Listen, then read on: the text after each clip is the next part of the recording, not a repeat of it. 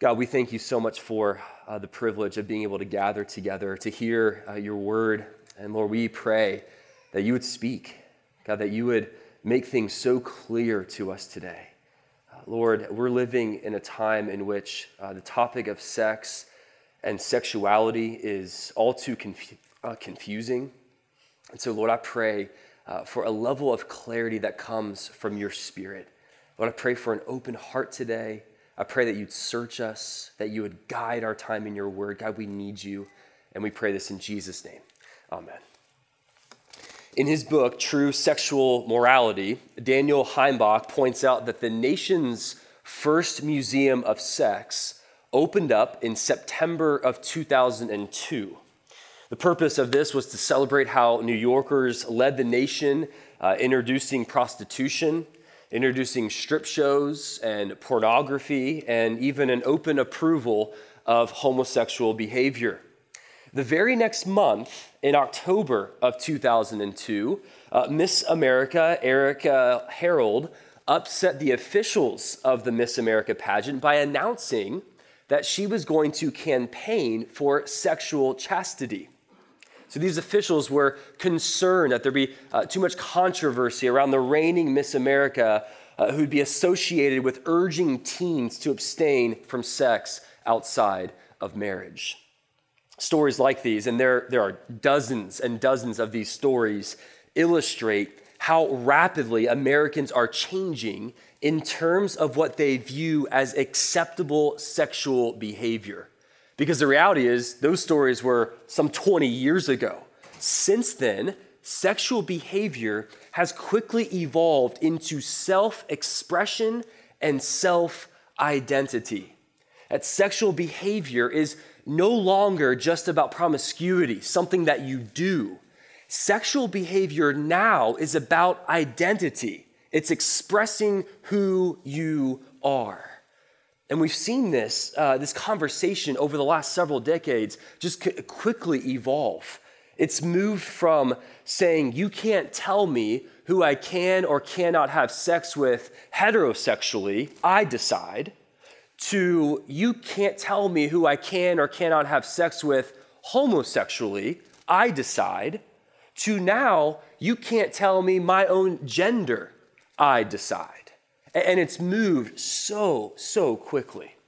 And I think behind this, what's, what's driving this sexual revolution is the pervasive mantra that says, be true to yourself.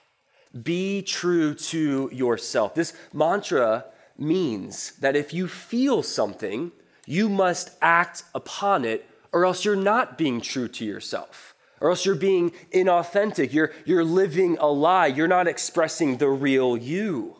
So now truth is relative, it's fluid. The authority lies in your own feelings, and you express your feelings in your sexual identity and in your behavior.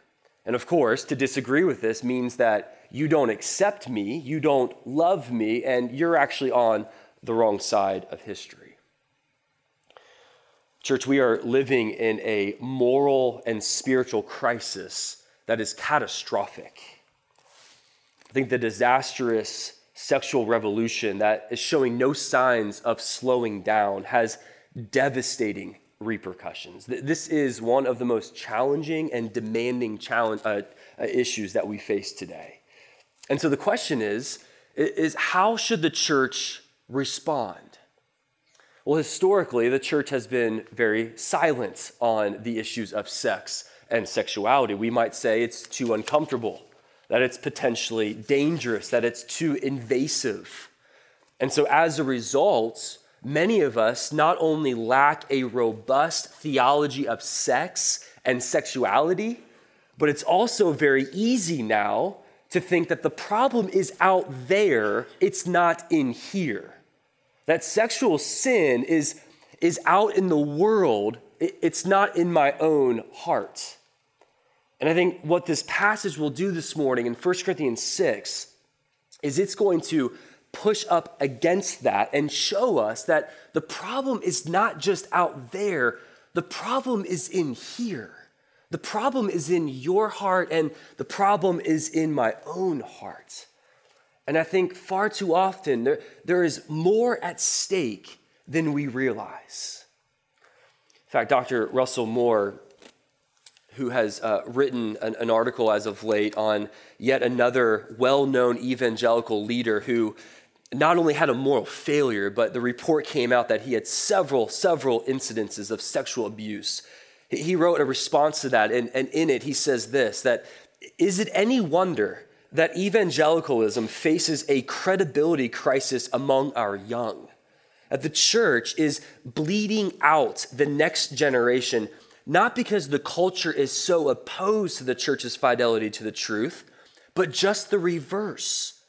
The culture often does not reject us because they don't believe the church's doctrinal and moral teachings, but because they have evidence that the church doesn't believe its own doctrinal and moral teachings. Now, I don't think it's an either or, it's likely both. But the point is, church, that there may not be a more powerful way to pass the baton of faith onto the next generation and gain credibility in the world than for us as Christ followers to personally live out the moral teachings that we claim to believe in this book, especially when it comes to sex.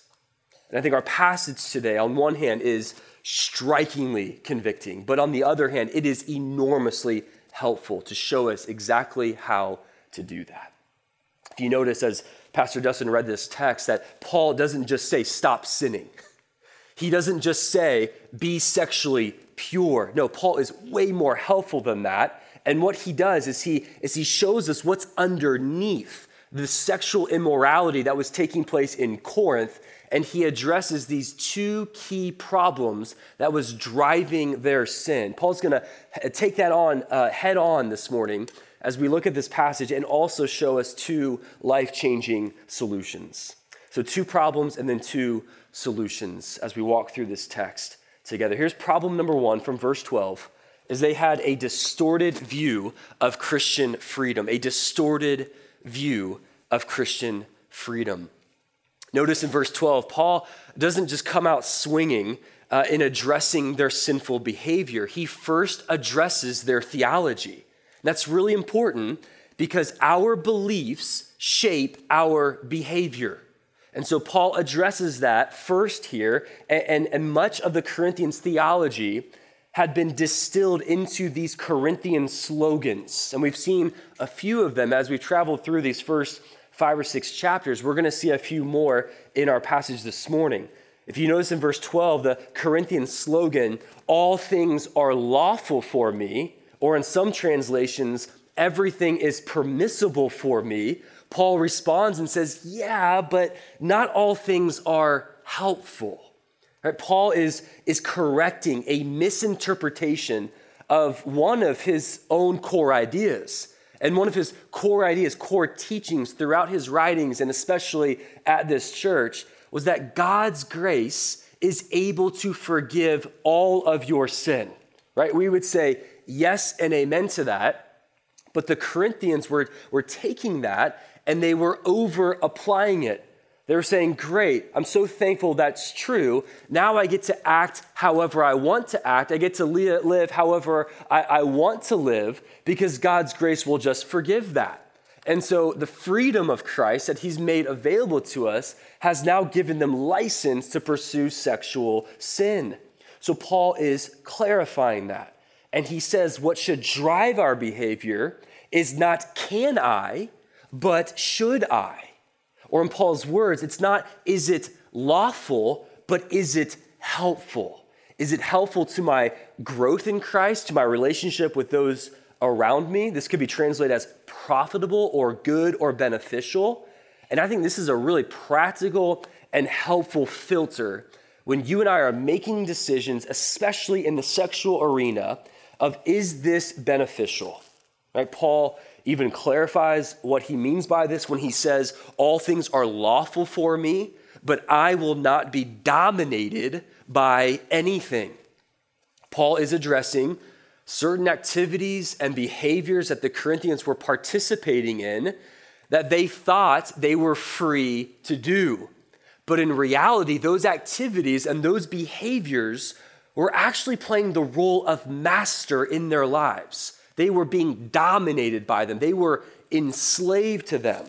So, Paul is showing us here that the issue is not just is this inherently sinful or not, but the issue is am I doing something in which the result has an enslaving factor to it in my life? And if it does, it should be avoided. Paul is correcting again their distorted view of freedom that Jesus has made available. That Christianity is not about God in Christ handing you an unlimited grace card that you get to swipe every time you sin. That's not freedom and that's not grace. That is cheap grace and it's unbiblical kind of grace. That Jesus did not set us free so that we can do whatever we want to do. Jesus Christ set us free so that we can do whatever God wants us to do. Christian freedom is not doing whatever you want to do. Christian freedom is not doing whatever you want to do and being fine with it because you have all you need in Jesus. That is the freedom and the picture that we have throughout the New Testament. So Paul addresses this problem head on, but he also addresses problem number two here in verses 13 through 17 their misunderstanding of the body's purpose. So they had issues not just related to Christian freedom, but how am I to use my own body? See, the Corinthians thought that, yes, God will destroy my body in the end, but they wrongly concluded that the body has no value that what's most important and maybe the only thing that's important is my soul, is my, my spiritual life. So I can do and, and, and live however I want to live in my body. Notice another Corinthian slogan in verse 13 food is meant for the stomach, and the stomach is meant for food. God will destroy both in the end. Now, on one hand, there's a little bit of truth in this. Food and stomach belong to the present age. God will do away with both of them in the end. But Paul will not allow them to take that slogan and apply it to sinful sexual behavior. See, the Corinthians' logic went something like this that since everything is permitted, and since food is for the stomach and the stomach is for the food, after all, God will destroy both in the end. And since all bodily appetites are essentially all alike, that must mean that the body is for sex and sex is for the body. And since God's going to destroy both in the end, I get to do with my body whatever I want to do. Now, Paul is going to point out that their conclusions are dead wrong. They are misunderstanding the purpose of the body. And in fact, Paul provides three purposes of the body in verses 13 and 17 that are really helpful in the area of sexual morality. Here's purpose number one In verse 13, Paul makes it clear that your body is for God glorification, not self gratification. Paul makes it clear at the end of verse 13, he explicitly says, The body is for the Lord. Just want to pause there for a moment because this is a very different starting point in terms of thinking about our bodies than any other message we hear out in the world. The message out in the world and what we are driven by today is to do whatever with your body that will give you the most pleasure. What you can see, what you can touch, what you can do, what you can listen to, what you can engage in. We are drowning in a culture that shouts at every turn do whatever pleases your body. But the message of the Bible at almost every turn is use your body for the glory of God.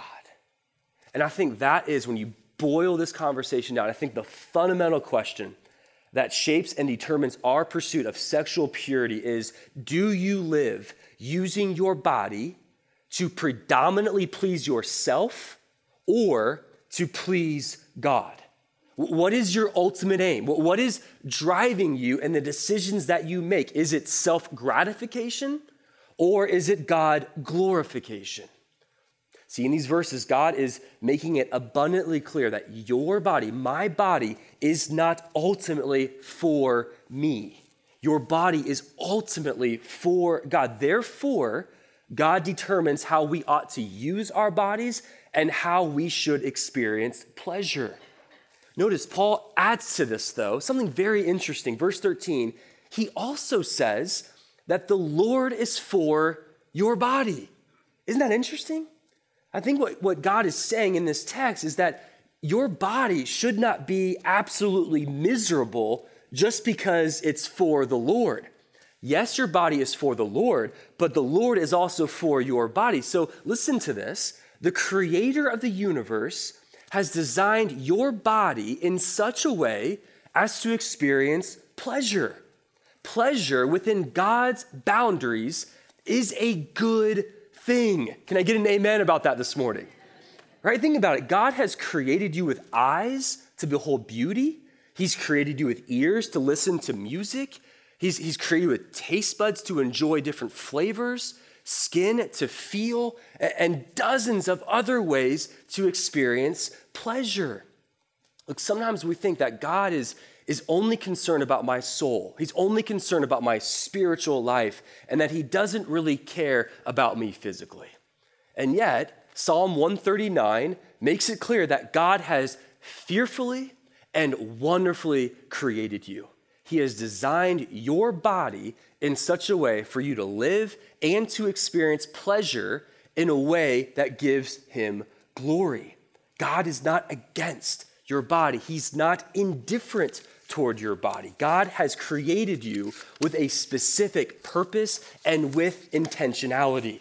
And I want you to hear this this morning. I want you to, to dwell on this reality, even throughout the week, that God did not make a mistake when he created you. God did not make a mistake when he created you. There was no oops moments when God was forming you and shaping you. He did not make a mistake when he created you. And if you do not believe that, you will be questioning if, if God knew what he was doing when he made you you will be tempted to believe that, that God made a mistake in, in making my body look a certain way. Or God made a mistake when He made me a male or when He made me a female. Or God made a mistake when, when He gave me this kind of desire and I don't know what to do with this. Or God made a mistake when, when He said, don't do certain things with your body, such as don't look lustfully at someone who's not your spouse or don't look at pornography, which is a form of digital prostitution, or don't masturbate, or don't commit premarital sex or, or extramarital sex, or don't commit acts of homosexuality, right? And in the process of, of questioning these things, you will quickly justify going against God's design for your body and the pleasure that He wants you to experience. Look, sometimes we don't fully realize the impact of the messages that we hear throughout the culture and its impact on how we live. We live in a world that says, no one tells you how to use your body, how to experience pleasure but you. And that is so anti biblical to what we see throughout the scriptures. We're so prone to forgetting that, yes, God is for my body and my body is for the Lord. Therefore, I use my body, I experience pleasure in a way that gives God glory as, as an act of worship, not self gratification. So that's purpose number one. Your body is to glorify God. Number two, here, though, I think is also very helpful, is that your body is for eternal good. Yes, our physical bodies, or as Paul puts it elsewhere, our outward man is wasting away, and yet our inner man is being renewed day by day. Yes, that's true, but in verse 14, Paul declares that as God raised Jesus up by his power, he will also raise up in our bodies. Paul's going to unpack the, the bodily resurrection of Christians more in chapter 15, specifically in verse 12. But the point here is that God will not only raise up the soul, he will also raise up our bodies. Now, think about the implications of that. The implication of our future bodily resurrection is what we do with our bodies matters. And for the Corinthians here, they were thinking again, only the soul matters. That's the only thing that's valuable. My body is not. Therefore, I'm going to get the best of both worlds. I'm going to live it up here in the earth and experience as much pleasure as I want, and I'm going to get heaven in the end.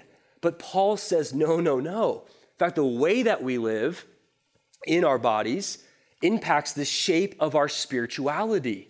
The way that you live out your faith in your physical body reveals where you will spend eternity. We saw this last week in chapter 6, verses 9 and 10. That The sexual immoral will not inherit the kingdom of God. Paul says it twice there to feel the weight of it, that what you do with your bodies absolutely matters and it reveals the genuineness of your faith. It's not only just enough to say, I believe in Jesus, I'm gonna go, go to heaven and live however I want to live in my body. No, if you do that, that's actually going to prove that your faith is not genuine. And so we prove the genuineness and the validity of our faith in Jesus that saves us in the way that we live in our bodies. Your body is of eternal good. And then, thirdly, another purpose here in verses 15 and 17 is that your body is interwoven with Jesus. This is beautiful here. Let me read verses 15 to 17. He says, Do you not know that your bodies are members of Christ? Shall I then take the members of Christ and make them members of a prostitute? Never. Or do you not know that he who is joined to a prostitute becomes one body with her? Notice what Paul is saying here about sex. We're going to unpack this more next week.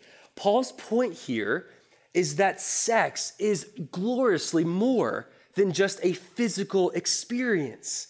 Sex is more than just a physical transaction.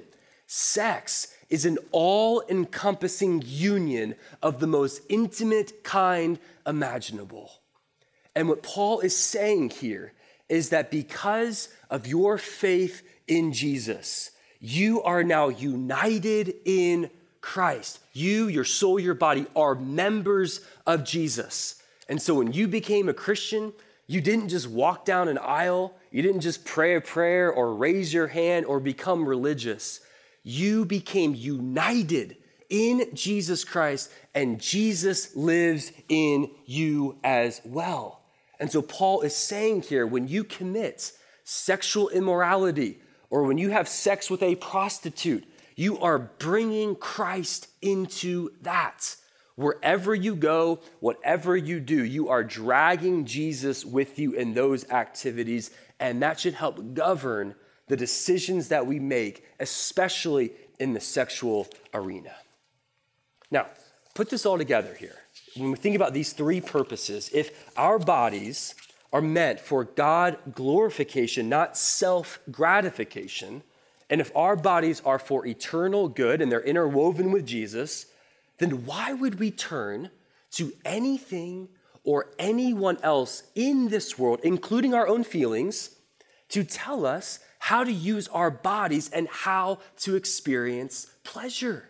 Right? Th- these verses make it clear that God is worthy, God is all wise to tell us how to use our bodies for his glory and for our good. And the Corinthians were sidestepping that and were coming up with all kinds of rationalizations to pursue sexual sin.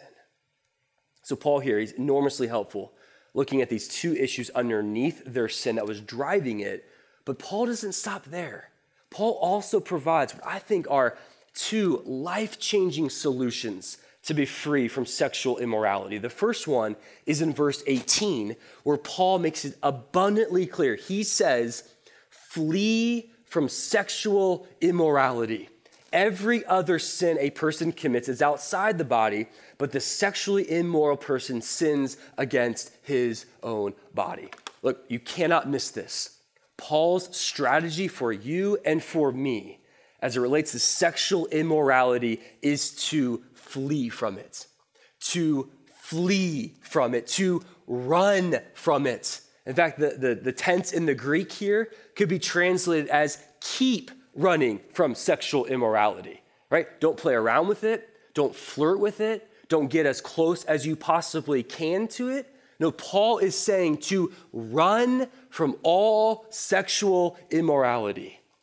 Now, this, this Greek word that's translated as sexual morality is the Greek word porneia, and it refers not just to extramarital sex, it actually refers to any sexual activity that's outside or beyond what is experienced between a husband and a wife in a marriage and in a covenant. This would include sins of lusting after someone who is not your spouse. This includes pornography. This includes masturbation. This includes premarital sex. This includes extramarital sex. This includes homosexuality.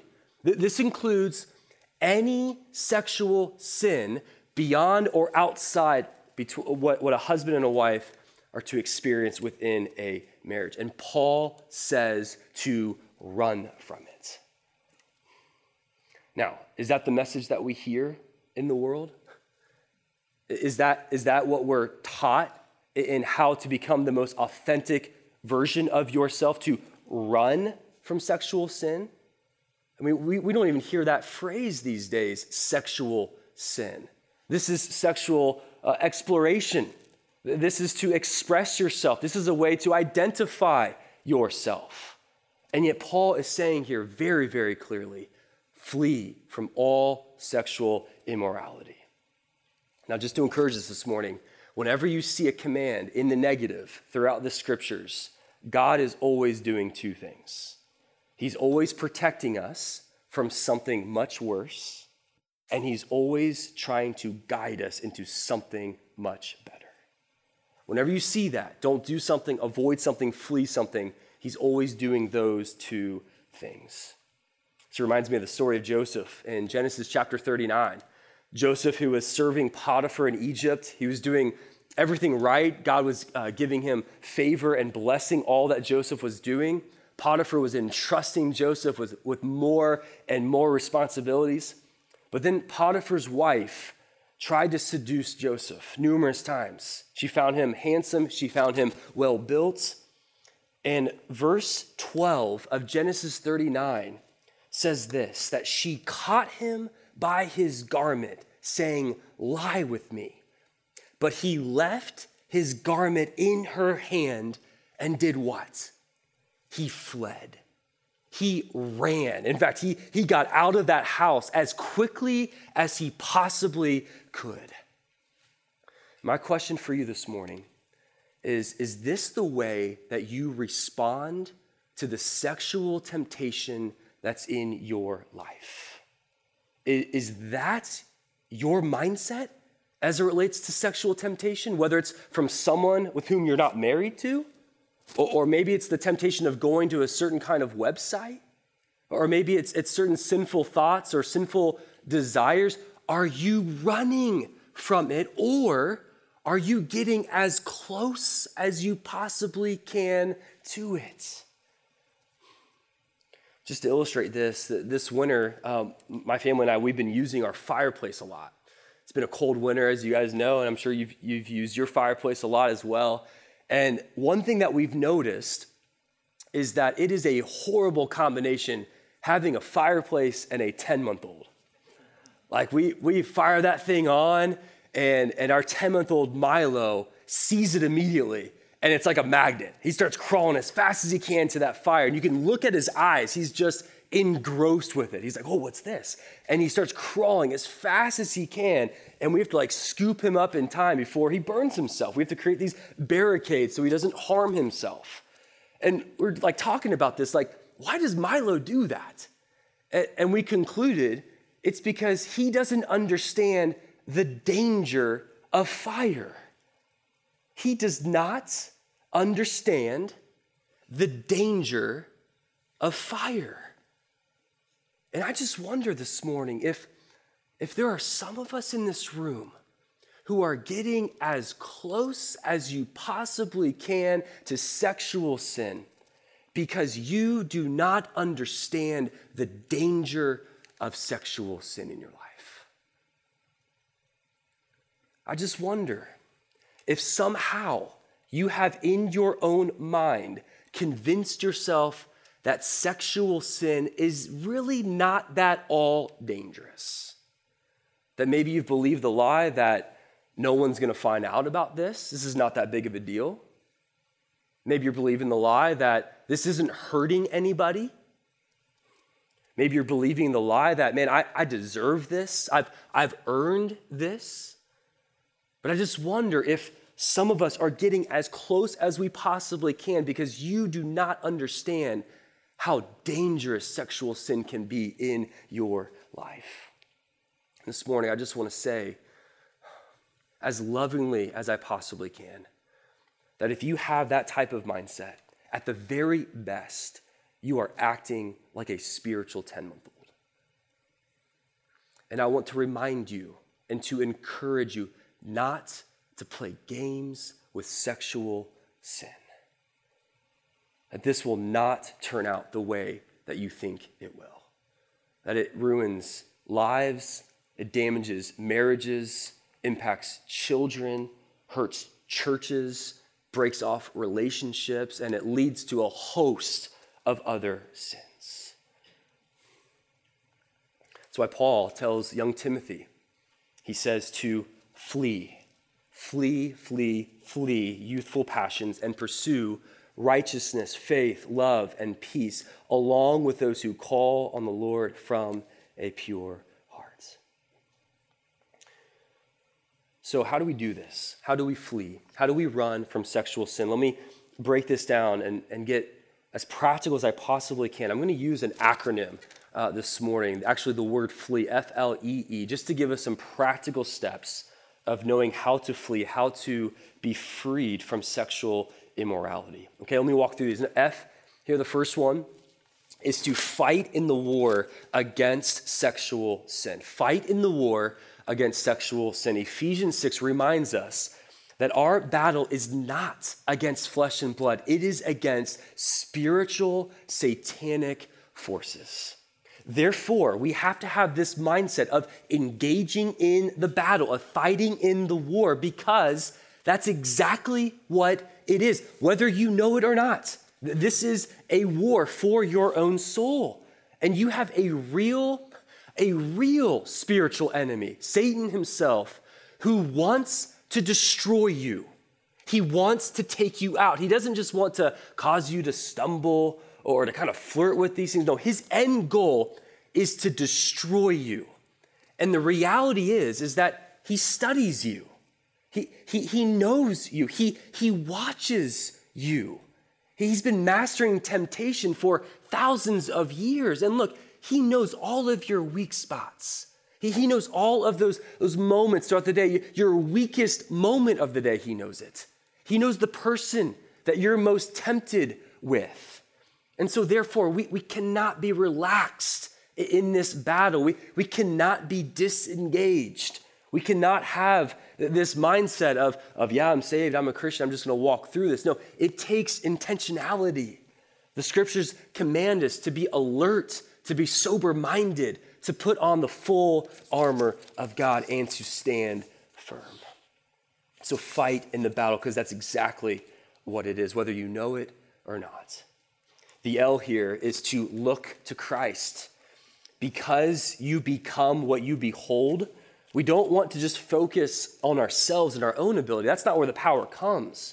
Our power comes from standing firm in the mighty strength of God.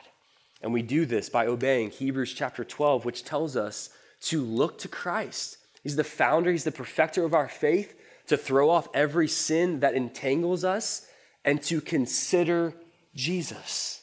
Look, this is really important because part of your goal every day as a Christian should be I want to fill my heart, fill my soul with the beauty of Jesus so that I am so satisfied in Him that I'm not hungry and, and for me to go and look for satisfaction in sin or in other ways.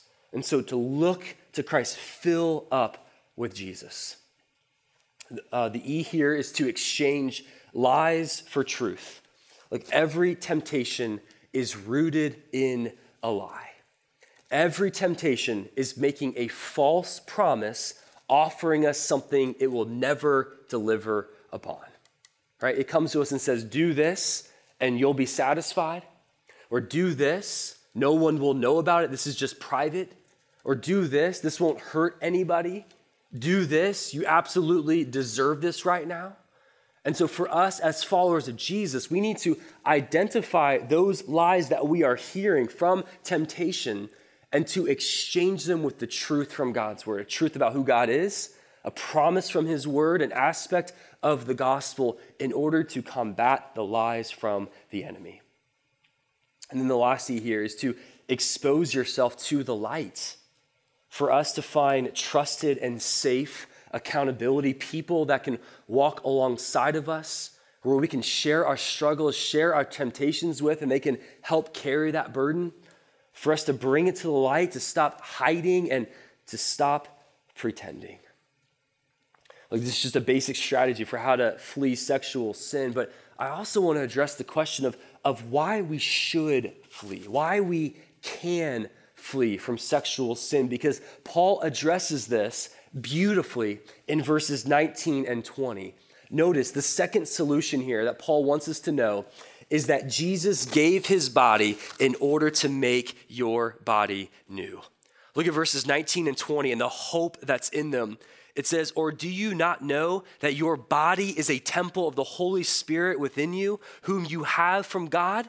You are not your own. You were bought with a price. So glorify God with your body. Look, these verses are so important because when we start talking about sexual sin and, and sexual immorality, it can fill us with all kinds of emotions. It can fill us with pain and hurts, thinking this will never go away. It can fill us with shame from our past, thinking we'll never escape this. It can fill us with just the present struggle that we go through, wondering, will we ever escape this? It can fill us with, with questions like, why do I keep coming back to the same temptation time and time and time again? It can fill us with confusion wondering why would God give me this desire when I can't act on it and I don't know what to do with it? And just it's this unfulfilled desire. Or maybe to be filled with despair, thinking no one truly understands what I'm going through. No one can really know what I'm struggling with. And I love these verses because these verses address the question, the so important question is there any hope for the sexual broken? Is there any hope for those who have absolutely blown it when it comes to sexual purity? Is there any hope who fall short of God's standard of sexual purity? And this passage emphatically says, yes, there is hope. Uh, these verses tell us that Jesus gave up his body in order to make your body new. Uh, and I love these verses, but I also love verses 9 and 10 where after Paul lists all of these sins the sexual immoral, the person who practices homosexuality, the adulterer, the liar, the greedy, goes down all this list. And then he says, Such were some of you. In other words, that's who you were in the past. That's not who you are anymore. That your past does not define you. That your failures, they, they have no hold over you that your shame and your sin, they have no power to dictate how you are to live your life. That yes, it's true that you were enslaved to your sin. Yes, it's true that your master used to be sin. But the scriptures declare, but God, but God through Jesus washed you clean. But God through Jesus sanctified you and justified you and made you new by his grace. And that is what we declare over our lives in the midst of all of the painful emotions that you might be feeling right now in this moment. Look, and it raises the question how in the world is this possible? How can the dirty be made clean? How can the guilty and the condemned be made innocent? It's verses 19 and 20 that Paul wonderfully declares Your body is not your own. You were bought with a price, and the price was Jesus' own blood. Look, I love this. It makes me think of, of, a, of a Carfax report that God, God of our own lives, if this was even possible. And he reads the report in our lives and it says, too many collisions, too busted up, too many accidents, not worth the price. And yet, God, verses 19 and 20, declares, I'm going to pay for your redemption in full with the, with the blood of my own son.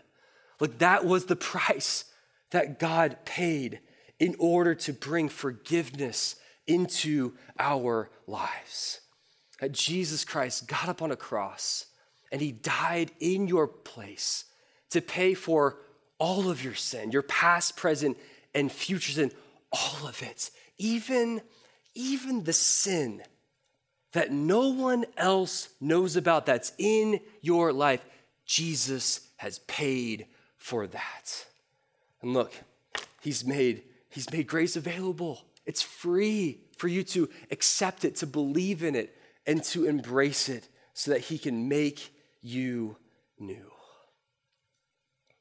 Look, and the reality is, and I know this because it's so true, that because this is spiritual warfare, that we have an enemy who, right now, in this moment, Satan himself, who is the accuser of the brethren, who loves to throw accusation after accusation, who loves to spew lies to us, that he might be speaking to some of us right now in this moment.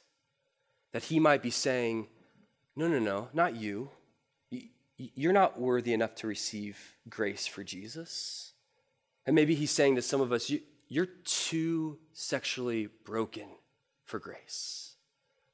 That maybe he's saying, You've blown it way too many times. There's no grace for you. Could he be saying right now, your, your pain is just too deep? You, you can't experience healing and freedom? And I just wonder if he's been saying those lies to some of us for years. And so this morning, what I want to do right now in this moment is I want to declare to you on the authority of Jesus Christ that you are not too sexually broken for grace. That you have not blown it too many times for grace not to be lavished upon your life. That God's grace is available to you in Jesus. He knew, he knew all of the sin that you were going to commit even before he went to the cross, and he still went there anyways, and he paid for it in full.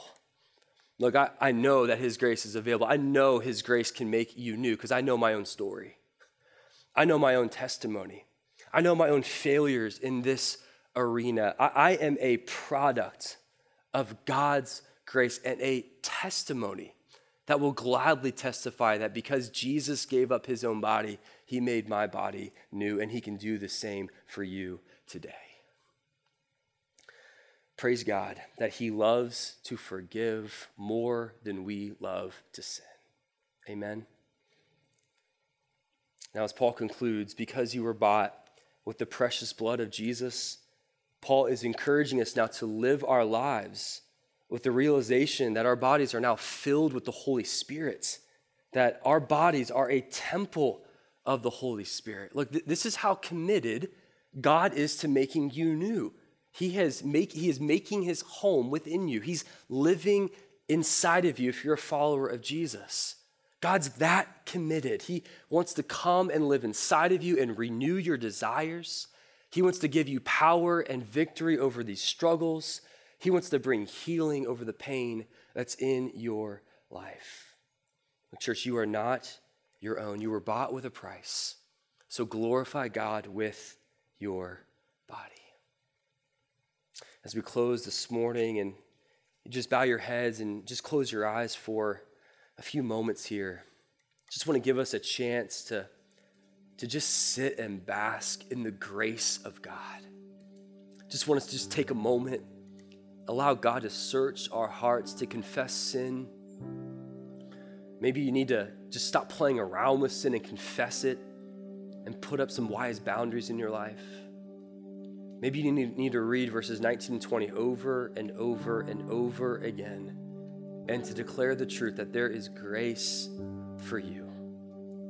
That God knows all of your sin, He knows all of your shame, He knows all of your secrets, and loves you, wants to forgive you, and wants to make you new right now in this moment.